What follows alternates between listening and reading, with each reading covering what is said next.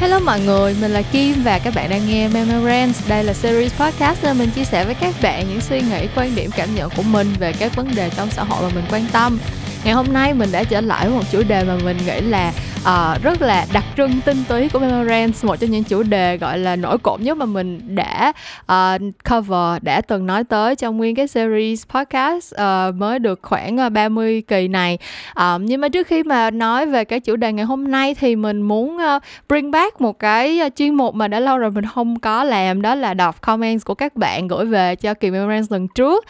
um, dạo gần đây thì những cái kỳ Memorance của mình có vẻ như là chạm được chúng um, tim đen của nhiều bạn hay sao ấy gãi đúng chỗ ngứa. Cho nên là rất nhiều bạn gửi rất là nhiều những cái message rất là dài và rất là nhiều tâm sự về cho mình. Thì mình đọc hết tất cả những cái comment đó rồi nhưng mà những lần trước thì uh, mình lại quên mất. Để chia sẻ với các bạn thì ngày hôm nay uh, nhân cái dịp mà kỳ số 10, 20 mấy vừa rồi đó cái kỳ cách đây hai tuần nói về uh, thế nào là một công việc tốt um,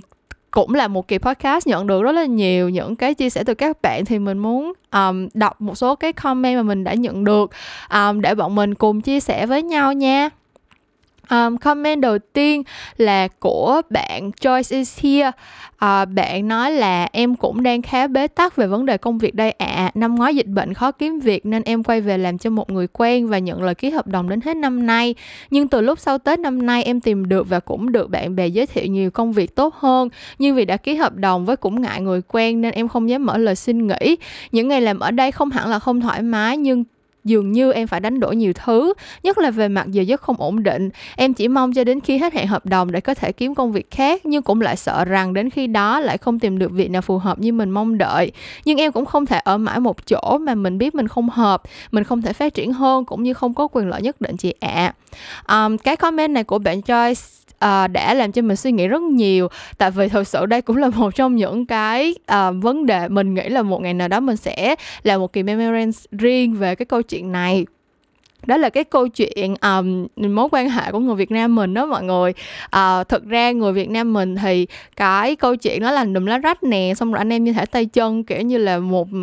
uh, một giọt máu đà hơn ao nước lã các kiểu tất cả những cái tinh thần gọi là uh, tương thân tương ái giữa uh, người quen giữa anh chị em họ bà con họ hàng với nhau là một trong những cái đặc tính rất là nổi bật và thực ra bản thân mình cảm thấy nó không hẳn là một cái tính tiêu cực hay gì cả. Nó chỉ là bản bản chất của cộng đồng người Việt Nam nói chung thôi. À, người ta thường thích giúp đỡ nhau những người quen biết. Nếu mà giúp được thì sẽ giúp hoặc là khi mà có chuyện xảy ra thì sẽ muốn tìm tới những cái người mà mình đã quen biết để nhờ vả này kia. Nhưng mà thực ra mình nghĩ là cái đó nó thể hiện một cái um, một cái khoảng cách thế hệ nhất định. Tại vì theo như mình thấy thì những cái thế hệ trẻ sau này cỡ như tuổi bọn mình thì đã không còn thoải mái với cái chuyện uh, dựa vào những cái mối quan hệ người quen như vậy nữa rồi.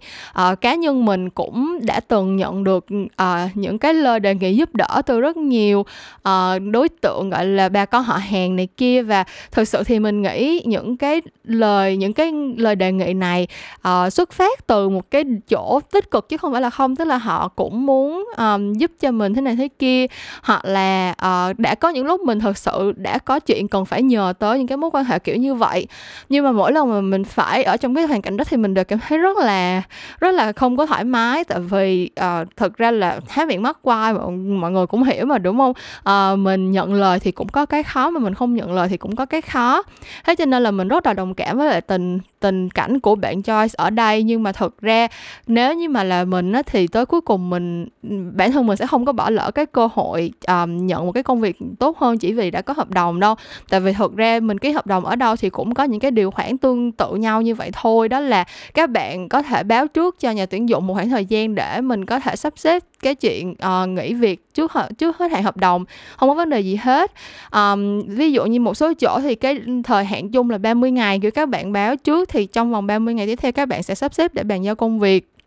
Xong rồi mình nghỉ thôi, chứ đâu có chỗ nào mà bắt buộc là phải làm hết hợp đồng mới được nghỉ đâu. Thì và cơ hội. Thực ra mình cũng cảm thấy cơ hội công việc á lúc mà nó đến thì mình nên mình nên chớp lấy. Tại vì uh, cho dù năng lực mình tốt cách mấy đi nữa hoặc là mình kiểu được săn đón cách mấy đi nữa thì có những cái nó thuộc về duyên á mọi người. Kiểu như là mình tìm được công việc tốt thực ra nó là thiên thời địa lợi nhân hòa. Có những cái cơ hội nếu mà nó đến mình không chớp lấy thì mình cũng sẽ cứ hối hận hoài thôi. Và nhiều khi là phải đợi rất lâu thì cái cơ hội đó nó mới đến một lần nữa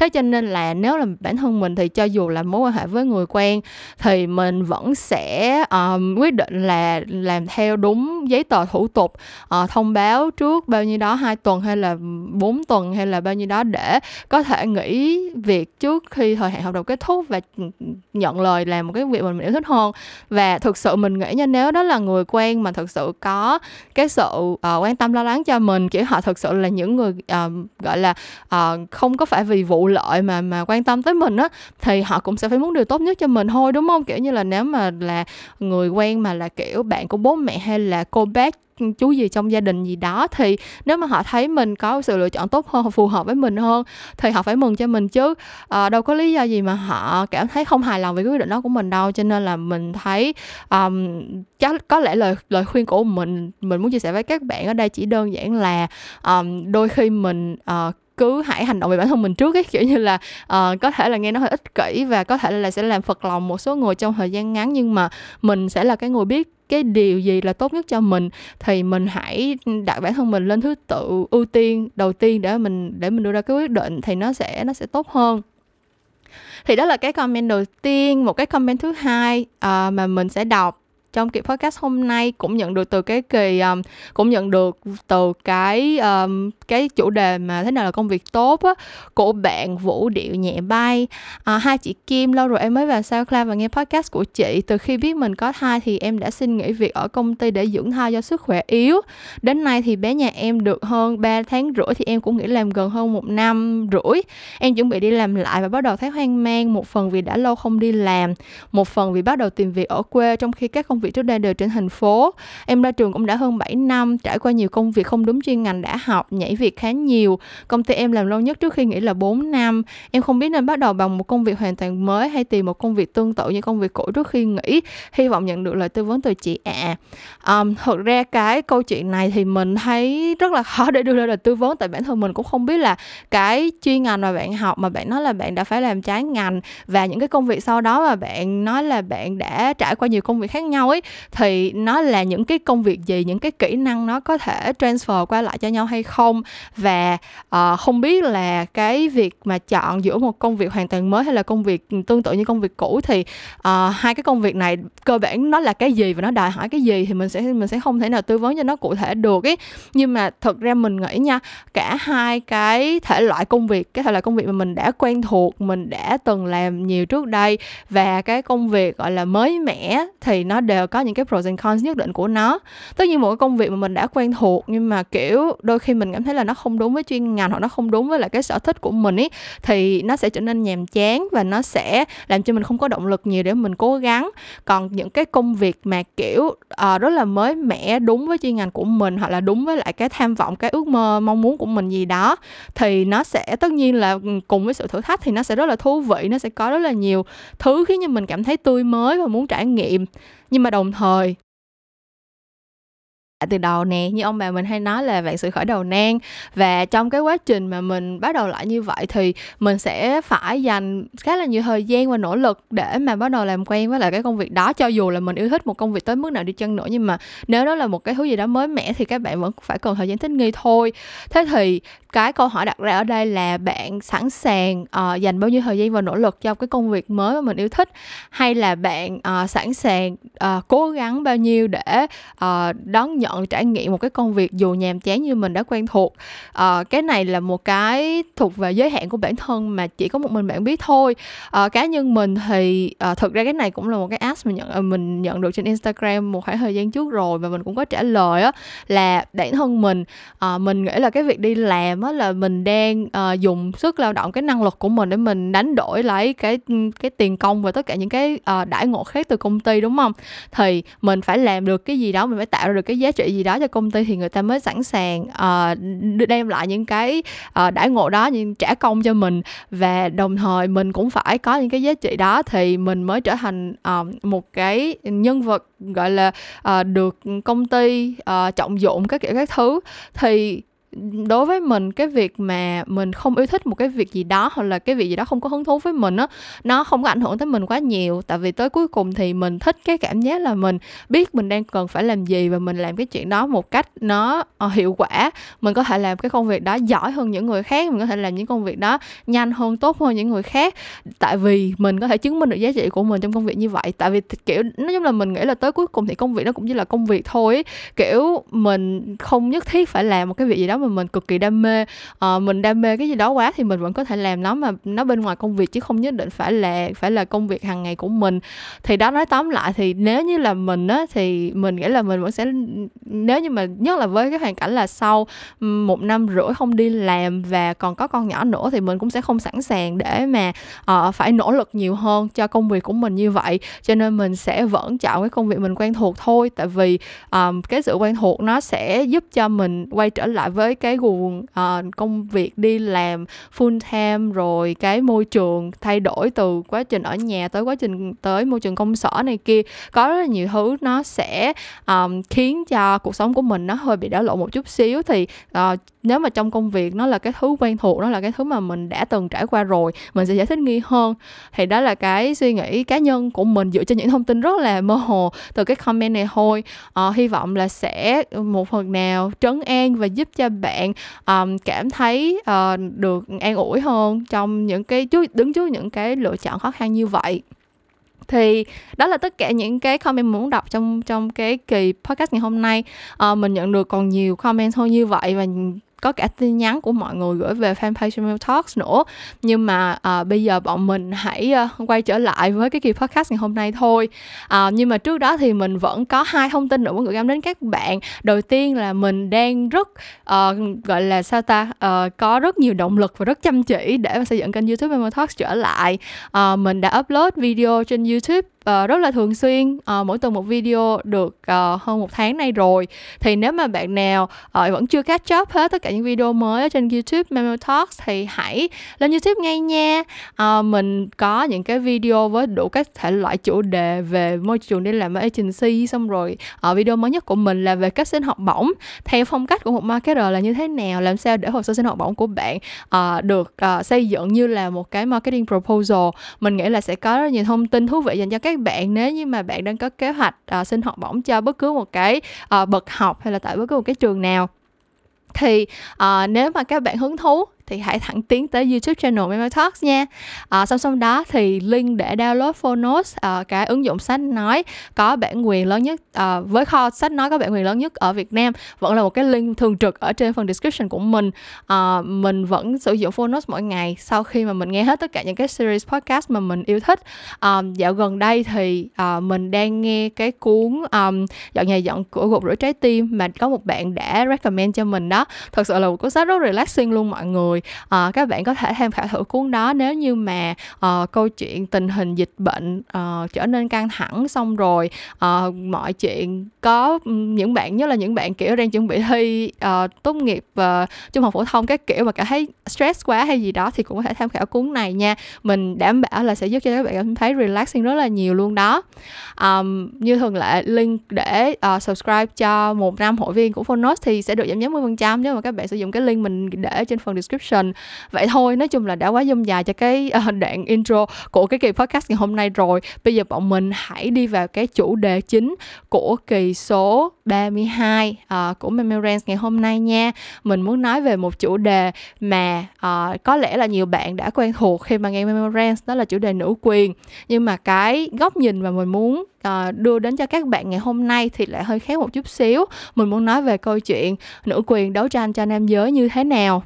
mình không biết các bạn có cảm thấy cái tựa đề của kỳ podcast ngày hôm nay có gì đó kỳ lạ hay không? Um, tại sao nữ quyền lại đấu tranh cho nam giới các kiểu các thứ? Nhưng mà thật ra uh, mình nghĩ đây là một cái suy nghĩ cần được đây là một cái um, đây là một cái định nghĩa ha không phải là định nghĩa nữa đây là một cái sự thật cần được lan tỏa rộng rãi hơn. Đó chính là nữ quyền thật ra không chỉ đấu tranh cho quyền lợi của phụ nữ. Mình nghĩ rằng nữ quyền thật sự đây là một cái phong trào uh, xã hội sẽ đem lại lợi ích cho tất cả các um, các đối tượng giới khác nhau. Um, và lý do cơ bản cuối cùng chỉ là vì uh, nữ quyền thực ra là một cái phong trào đấu tranh cho bình đẳng giới. Và quyền bình đẳng tới cuối cùng có nghĩa là tất cả mọi người sẽ có cơ hội và uh, những cái uh, quyền và nghĩa vụ uh, gọi là tương đương với nhau trong xã hội vậy thôi. Um, tuy nhiên mình cảm thấy là vì cái sự thấu hiểu chưa có đúng đắn về cái định nghĩa của nữ quyền cho nên là mình cảm thấy rất là nhiều đối tượng mà đa phần là các bạn nam um, cho rằng nữ quyền uh, là một cái phong trào mà sẽ đưa phụ nữ lên um, cao hơn nam giới cho rằng phụ nữ quan trọng hơn hoặc là cần được bảo vệ hơn hoặc là cần phải có nhiều quyền lợi hơn nam giới. Và um, cái việc ủng hộ nữ quyền gần như là một trong những cái um, suy nghĩ mà không bao giờ xuất hiện trong đầu các bạn nam cả. Các bạn nghĩ là chuyện đấu tranh cho quyền bình đẳng là chuyện của phụ nữ và um, những cái người nào mà càng nói nhiều về nữ quyền thì lại càng là những người kiểu chán ghét đàn ông hoặc là um, cho rằng phụ nữ là cao hơn đàn ông đáng được bảo vệ trân trọng hơn đàn ông các kiểu. Um, và mình muốn làm cái kỳ podcast này để nói về cái chuyện để để chứng minh là cái chuyện đó nó sai như thế nào. Um, thực nói chung là để chứng minh thì cũng không phải là chứng minh tại vì mình cũng không phải là người đưa ra những cái định nghĩa này hay là uh, là một cái người mà kiểu đưa ra những cái lập luận gì đâu to búa lớn cả. Nó chỉ là sự thật hiển nhiên của bình đẳng giới và của nữ quyền nói chung thôi. Nhưng mà mình muốn chia sẻ với các bạn những cái thông tin mà mình nghĩ là sẽ hy vọng là sẽ giúp các bạn thay đổi suy nghĩ xoay quanh cái câu chuyện này. Tại vì tới cuối cùng thì nếu như mà thực sự chúng ta có thể xây dựng một xã hội bình đẳng và văn minh hơn thì tất cả mọi người đều sẽ đạt được một phần nào đó um, một cái phần quyền lợi nào đó từ nó chứ không có một đối tượng nào sẽ um, trở nên được tôn vinh hơn hay là được trân trọng hơn cái cái đối những cái đối tượng khác hết trơn á thế thì cái câu chuyện um, định nghĩa về nữ quyền um, bị hiểu lầm và bị cho rằng nó uh, là cái một cái phong trào ghét đàn ông anti đàn ông uh, gọi là thế này thế kia. Mình nghĩ là không phải là vấn đề riêng ở Việt Nam. Thật ra ở nước ngoài thì vẫn có rất là nhiều những cái phe phái chính trị um, thuộc cái um, gọi là trường phái bảo thủ họ hoàn toàn không ủng hộ những cái đường lối và những cái định hướng do nữ quyền đưa ra. Cơ bản là tại vì mình nghĩ cái um, cái điều lớn nhất cái cái uh, cái gọi là cái gì ta cái status quo là cái tiếng việt là cái gì mình cũng không biết nữa kiểu như là cái tình trạng um, gọi là cái thứ mà nữ quyền muốn đấu tranh để mà phá bỏ nhất chính là những cái định kiến về giới định kiến về giới có nghĩa là sao? Có nghĩa là uh, những cái quan niệm là đàn ông thì phải thế này đàn bà thì phải thế kia ấy, kiểu giống như là uh, cái loại uh, cái suy nghĩ trong đầu của mình về những cái hình mẫu nói chung của nam và nữ. Uh, thực ra những cái hình mẫu này ở bất cứ xã hội nào cũng có hết. Ở Việt Nam mình thì sẽ có những cái câu chuyện như là ca gia tục ngữ nè kiểu đàn ông miệng rộng thì sang đàn bà miệng rộng tay hoang cửa nhà hoặc là đàn ông uh, nông nổi giếng khơi đàn bà uh, sâu sắc như cơ đựng trầu. Tức là những cái um, những cái gọi là định nghĩa khái quát hóa về nguyên một cái giới. Tức là nam thì phải thế này nữ thì phải thế kia đàn ông thì phải thế này đàn bà thì phải thế kia. Um, ở Trung Quốc ở Singapore, ở Nhật Bản, ở Mỹ, ở Anh, ở Úc, tất cả những cái xã hội này đều có những cái định kiến về giới của riêng họ. Um, những cái hình ảnh mà mình thấy rất thường xuyên trong những cái bộ phim tình cảm lãng mạn chẳng hạn. Uh, những người đàn ông mà phải kiểu không phải là phải nữa những người đàn ông uh, đứng ra trả tiền cho cái buổi hẹn hò đầu tiên. Uh, đây là một trong những cái câu chuyện mà bị tranh cãi ở nước ngoài rất là nhiều về cái chuyện là nếu như mà đòi quyền bình đẳng thì tại sao lại bắt đàn ông trả tiền cho những cái buổi hẹn hò như vậy? Cái này có phải định kiến về giới không? Hoặc là uh, những cái những cái hành vi tưởng chừng rất đơn giản như là khi mà đi mua um, tập vở hay là uh, bút viết cho trẻ em đi thì sẽ lúc nào cũng sẽ có những cái uh, cuốn vở hoặc là những cuốn uh, những cái sản phẩm dụng cụ học tập. Uh, màu hồng thì sẽ là hình hoa bướm hình uh, gia đình búp bê các kiểu. Còn màu xanh thì sẽ là hình xe hình siêu nhân hình uh, những con động vật như là khủng long kiểu như là rất mạnh mẽ. Đó thì các bạn mình không cần nói thì các bạn cũng sẽ tự hiểu là đối với từng cái thể loại hình ảnh và cái cái màu sắc như vậy thì người mua họ sẽ mua cái sản phẩm nào cho cái đối tượng nào rồi đúng không? Các bé gái thì sẽ thường chơi với những cái đồ chơi như thế nào sẽ thường có những cái đồ dùng màu hồng như thế nào. Các bé trai thì sẽ thường có những đồ dùng màu xanh và sẽ thường có những cái đồ chơi uh, như thế nào uh, trang phục ăn mặc là làm sao. Tất cả những cái này nó đều là định kiến giới thế thì um, tại sao định kiến giới lại có hại cho không chỉ nữ giới mà cả nam giới? Cái định kiến giới có hại cho nữ giới thì mình nghĩ là cũng không cần phải nói nhiều nữa. Mình đã làm khá là nhiều cái những cái kỳ podcast nói về nữ quyền nói chung rồi. Mình chỉ muốn tóm tắt sơ sơ lại ở đây là đa phần những cái định kiến giới là do nam giới đặt ra. Um, đó là tại vì đa phần các cái chế độ xã hội mà tồn tại lâu dài trong xã hội loài người thì đều là những cái thế những cái uh, chế độ phụ hệ. Có nghĩa là um, những cái người đàn ông sẽ là những cái người gọi là trụ cột trong gia đình. Um, lý do thì có rất nhiều lý do. Uh, tại vì xã hội ngày xưa um, được gây dựng nên từ chiến tranh cho nên là cái việc mà có sức vóc của đàn ông đứng ra gọi là ừ, dẫn đầu những cái những cái bộ tộc hay là những cái cộng đồng này kia để mà chiến đấu này kia thì nó sẽ đem lại cái lợi ích lớn hơn. Hoặc là um, câu chuyện um, nói chung là, kiểu, những cái ừ,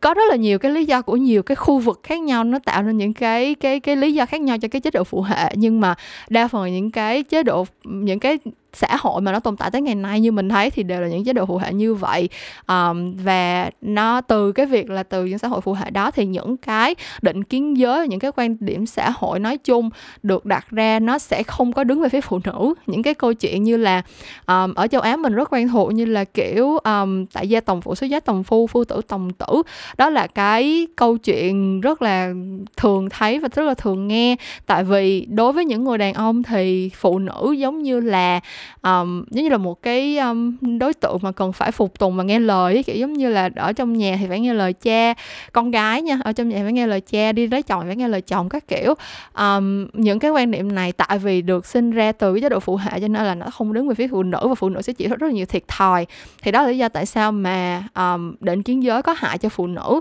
Nhưng mà đồng thời định kiến giới cũng rất là có hại cho nam giới. Um, chẳng qua là tại vì uh, họ không nhận ra thôi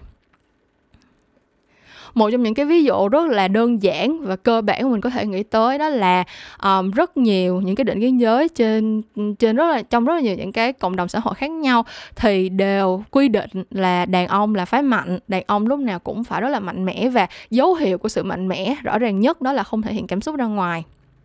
Um,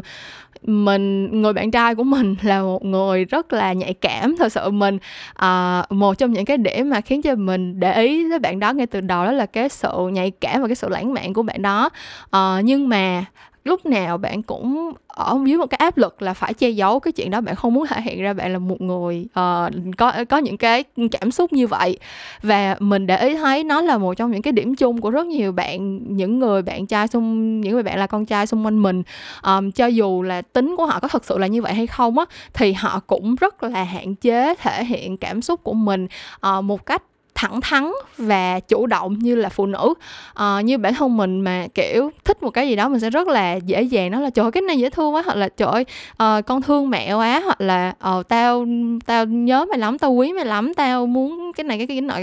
uh, lúc nào cũng mong mày được vui vẻ hạnh phúc hết các kiểu. Kiểu từ bạn bè cho tới người thân cho tới uh, người yêu mình đều thể hiện tình cảm cách rất là dễ dàng. Và đó là điểm chung của những người uh, những bạn bè là con gái kiểu à, chị em xung quanh mình cũng vậy luôn. Đã là phụ nữ thì cái chuyện thể hiện tình cảm đó là một phần của cái định kiến giới của bọn mình cho nên là bọn mình không có bị cái áp lực là không có được thể hiện cái cảm xúc đó ra ngoài. Trong khi đó đối với nam giới thì cái việc thể hiện cảm xúc nó bị đi liền với rất là nhiều những cái thứ tiêu cực. Giống như là kiểu khóc lóc thì sẽ bị coi là yếu đuối là đồ đàn bà. Ờ, nếu như mà kiểu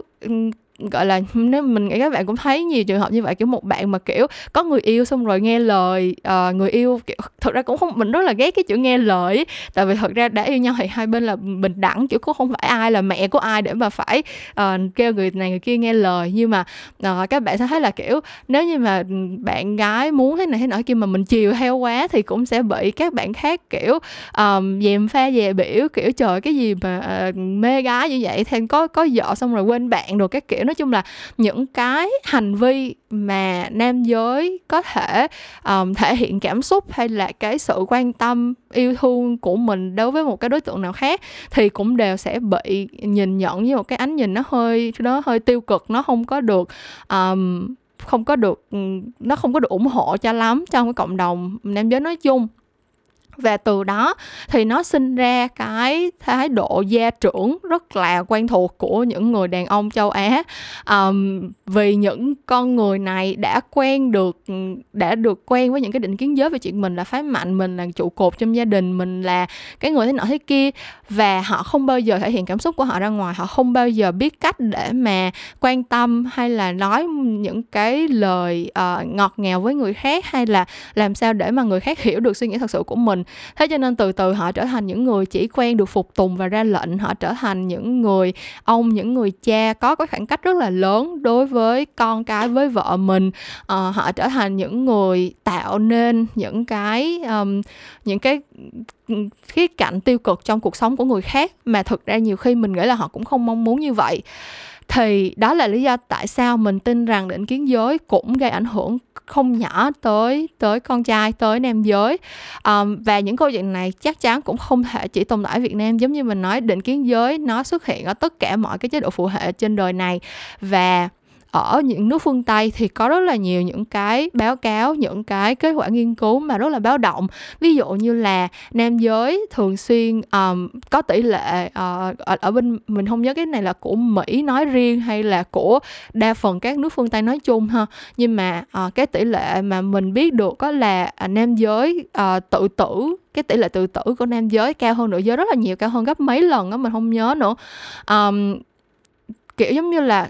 và người ta đã nghiên cứu ra là cái lý do mà cái tỷ lệ tự tử ở họ cao như vậy là tại vì khi mà họ gặp những cái vấn đề gọi là những cú sốc tâm lý hoặc là những cái ừ, trải nghiệm quá là um, quá sức để mà có thể process được về mặt cảm xúc ấy kiểu như là có những cái cảm xúc nó quá mãnh liệt thì họ không biết giải tỏa như thế nào hết họ không biết phải chia sẻ ra làm sao họ không biết làm sao để vượt qua những cái khó khăn về mặt tình cảm về mặt emotional như vậy. Cho nên là họ sẽ tìm tới những cái biện pháp rất là bạo lực và rõ ràng ở các nước phương tây thì mình không biết ở việt nam thì còn hay không. Xung quanh mình thì không có nhiều uh, những cái người đàn ông bạo lực như vậy. Nhưng mà ở nước những nước phương tây thì um, cái bạo lực nó đi liền với lại cái sự nam tính là một trong những cái một trong những cái cách mà cái định kiến giới nó thể hiện ra ở bên những cái xã hội uh, phương tây như vậy. Thì đó sự kết hợp giữa uh, bạo lực là cái um, cái sự thể hiện của nam tính và cái áp lực từ cái việc không được thể hiện cảm xúc ra ngoài. Nó khiến cho nam giới có cái tỷ lệ tự tử cao hơn rất là nhiều. Hoặc là um, nam giới cũng rất là thường xuyên bị um, những cái tai nạn xe xe cộ mà xảy ra ở nam giới thì sẽ rất là nặng nề kiểu là thường để lại hậu quả lớn hơn so với tỷ lệ uh, tai nạn xảy ra ở phụ nữ rất là nhiều. Có nghĩa là sao? Kiểu là nếu mà cùng bị xảy ra tai nạn giao thông ấy thì tỷ lệ nam giới um, qua đời trong những cái tai nạn nó sẽ cao hơn. Lý do là tại vì uh, rượu chè đó mọi người kiểu như là trong những cái setting mà của những cái nhóm đàn ông với nhau á thì cái chuyện uống rượu cái chuyện có tủ lượng lớn là cái thứ mà sẽ thể hiện cái sự nam tính của họ. Thì cái việc mà um, uống rượu bia xong rồi lái xe um, mình nghĩ là những bạn um, các bạn ở Việt Nam cũng sẽ quen với cảnh này rồi kiểu như là những người bố kiểu sau khi uống say rồi vẫn dứt khoát tự lái xe về nhà tại vì không muốn người khác chở mình nghĩ rằng như vậy là không có men không có nam tính cái kiểu đó thì ở nước ngoài cũng vậy thôi. À, cái bia rượu được một lần nữa uh, đi gắn liền với lại cái việc thể hiện sự nam tính và cái việc tự lái xe tự ừ, tự take care mình nó kiểu tự mình làm cái gì thì mình có thể làm độc lập không cần ai uh, làm giúp không cần phải nhờ cậy ai cũng là một cái biểu hiện của nam tính. Và hai cái chuyện nó kết hợp với nhau có nghĩa là đa phần những cái tai nạn mà nam giới gây ra thì đều là những cái tai nạn rất là nguy hiểm và gây ra tỷ lệ tử vong cao hơn. Thì đó nói chung là cái cái định kiến giới nó ảnh hưởng lên mỗi cái giới theo một cái mức độ khác nhau với những cái biểu hiện khác nhau. Nhưng mà mình có thể đi đến một cái kết luận là dù là giới nào thì cũng sẽ bị ảnh hưởng bởi định kiến giới như vậy cả. À, ngày hôm nay mình còn đọc được một cái câu chuyện là ở Việt Nam á, thì không có không có luật nào nói về câu chuyện um, quy định xoay quanh cái chuyện hiếp dâm nam giới. Thật ra bạn mình có một người bạn thân đi học luật và từ những năm 2010 2012 2013 là mình đã nghe câu chuyện này rồi. Tức là ở trong luật Việt Nam ở trong bộ luật của Việt Nam mình á luật hình sự của Việt Nam mình thì chỉ có những cái điều luật khác nhau về chuyện hiếp dâm đối với nữ thôi. Còn gần như là luật không có không có knowledge không có nhận định cái chuyện là nam giới có thể bị hiếp dâm. Và do đó là uh, đa phần những cái trường hợp mà nếu mà nam giới bị hiếp dâm mà có đưa ra tòa đi chăng nữa thì cũng không có thể nào xét xử. Công bằng không có cái điều luật nào để kết tội cái cái cái kẻ thủ ác hết. Thì đối với mình đây cũng là lại là một cái um, một cái biểu hiện của định kiến giới luôn. Có nghĩa là người ta nghĩ rằng nam giới là mạnh mẽ người ta nghĩ rằng nam giới là kiểu dùng cái cái tình dục để mà thể hiện cái sự mạnh mẽ của mình cái sự nam tính của mình. Hoặc họ nghĩ là nam giới thì không thể nào bị uh, khuất phục như là nữ giới trong những cái trường hợp bị cưỡng bức như vậy được. Cho nên là vô hình chung họ họ đưa ra những cái kết luận rất là uh, sai sự thật đó là nam giới không thể bị hiếp dâm được. Nam giới không không cần phải được bảo vệ khỏi cái cái cái cái nạn cái cái tội ác này kiểu kiểu như vậy. Thì đó đối với mình những cái biểu hiện của à, định kiến giới đối với nam giới. Thật ra nó có mặt ở khắp nơi chẳng qua là người ta không nghĩ tới và người ta không chú ý để mà nhận ra nó mà thôi. Và đồng thời mình nghĩ là những cái bạn nam mà kiểu cho dù có nhận ra có hoặc là đã từng là nạn nhân của những cái uh, định kiến này thì họ cũng không có tìm được đồng minh từ bất cứ đâu á. Tại vì xã hội nói chung đã quá quen thuộc với là những cái định kiến này rồi cho nên là ai mà lên tiếng một cái là sẽ bị kiểu cười chê, kiểu như là, trời ơi, cái gì mà vậy mà cũng nói được nữa hả? Gì sao mày đàn bà quá vậy? Sao mày yếu đuối quá vậy? Các kiểu các thứ. Tất cả những cái phản ứng này của xã hội sẽ làm cho họ càng lúc càng không thể nào mở lòng ra hơn được nữa và không thể nào chia sẻ với ai về những cái trải nghiệm mà họ đã trải qua. Và như vậy thì cái hệ quả của định kiến giới sẽ không chỉ dừng lại ở một trong những cái hành động, những, một trong những cái trải nghiệm tồi tệ mà họ đã phải đối mặt, mà nó sẽ còn kéo dài mãi mãi cho tới khi cái hệ quả nó được giải quyết. Thì rõ ràng mình thấy là cái với cái cái sự thật là định kiến giới có thể gây hại lên cả nam giới và nữ giới như vậy thì cái cách duy nhất mà mình có thể đấu tranh để mà loại bỏ cái chuyện này đó là đấu tranh để loại bỏ những cái định kiến giới thôi. Thực ra nữ quyền làm cái câu chuyện đó dưới cái danh nghĩa là để bảo vệ cho quyền lợi của phụ nữ. Cơ bản là tại vì những cái quyền lợi của phụ nữ mà bị ảnh hưởng bởi định kiến giới thì nó uh, nó cấp bách hơn và nó um, có nó nó xảy ra nhiều hơn gọi là thường gặp hơn rất là nhiều. Tức là câu chuyện um, những cái bạn nữ mà không được học hành không được có cơ hội để mà tiếp cận với lại văn minh hoặc là đưa ra những cái quyết định cho cuộc đời của mình là những cái chuyện nó cấp bách hơn và mình có thể thấy nó vẫn đang diễn ra hàng ngày ở rất nhiều những cái nước đang phát triển. Trong khi đó thì những cái hệ quả mà ảnh hưởng lên nam giới thì mình nghĩ là nó không có dễ thấy và nó không có cấp bách đến như vậy cho nên là người ta vẫn chưa um, thật sự uh, đứng lên để mà nói về cái câu chuyện này nhưng mình nghĩ là thực ra bây giờ thì cũng đã đến lúc rồi. Tại vì um, mình nghĩ là nữ quyền không thể nào thành công được nếu mà chỉ có phụ nữ đứng lên đấu tranh cho nhau. Tất nhiên là nếu mà tất cả phụ nữ cùng đứng lên đấu tranh cho nhau thì nó cũng đã là một cái một cái sự việc gọi là một cái um, sự tiến triển quá lớn so với hiện tại rồi. Tại vì mình vẫn nhìn thấy hàng ngày hàng giờ những người phụ nữ không ngừng um, gọi là đối xử rất là độc hại với nhau rất là toxic với nhau. Và rất nhiều người phụ nữ vẫn không nghĩ rằng cái việc đấu tranh cho bình đẳng là cần thiết. Cho nên là thật sự mình cũng không mong gì được tới cái ngày mà tất cả phụ nữ đều đứng lên đấu tranh cho nữ quyền đâu. Nhưng mà mình nghĩ đã tới lúc mình cần phải có thêm cả sự uh, sát cánh của các bạn nam nữa. Tại vì cái việc mà chiến thắng những cái uh, xóa bỏ những cái định kiến giới và có thể đem lại sự bình đẳng cho toàn xã hội á nó là bây giờ nó đã trở thành một một cái um, một cái nhiệm vụ rất là cấp bách cho cả hai giới rồi. À, mình nghĩ là với sự phát triển của công nghệ thông tin với sự phát triển của mạng internet của social media thì những cái cơ hội nó nhiều lên để cho tụi mình có thể học hỏi và tìm kiếm thông tin và à, có thể có được những cái thông tin nó đúng đắn để mình đưa ra ừ, quyết định. Và đồng thời thì những cái nguy cơ nó cũng rất là nhiều. Cả cho nam giới và nữ giới thì những cái nguy cơ về chuyện bị uh, quấy rối hoặc là bị cưỡng bức hoặc là có những cái um, gọi là sự ảnh hưởng về mặt ở sức khỏe tâm lý hoặc là hành vi á, thì nó nó cũng sẽ tăng lên theo cấp số nhân. Từ những cái exposure từ những cái um, quá trình mình tiếp xúc với mạng internet nhiều hơn như vậy thì nếu như mà mình không lên tiếng để kêu gọi cho các bạn nam cũng cùng uh, sát cánh xông lên trong cái cái phong trào đấu tranh vì bình đẳng này thì uh, mình nghĩ là cái khả năng mà cái phong trào này nó có thể thành công thì lại càng lại càng không cao nữa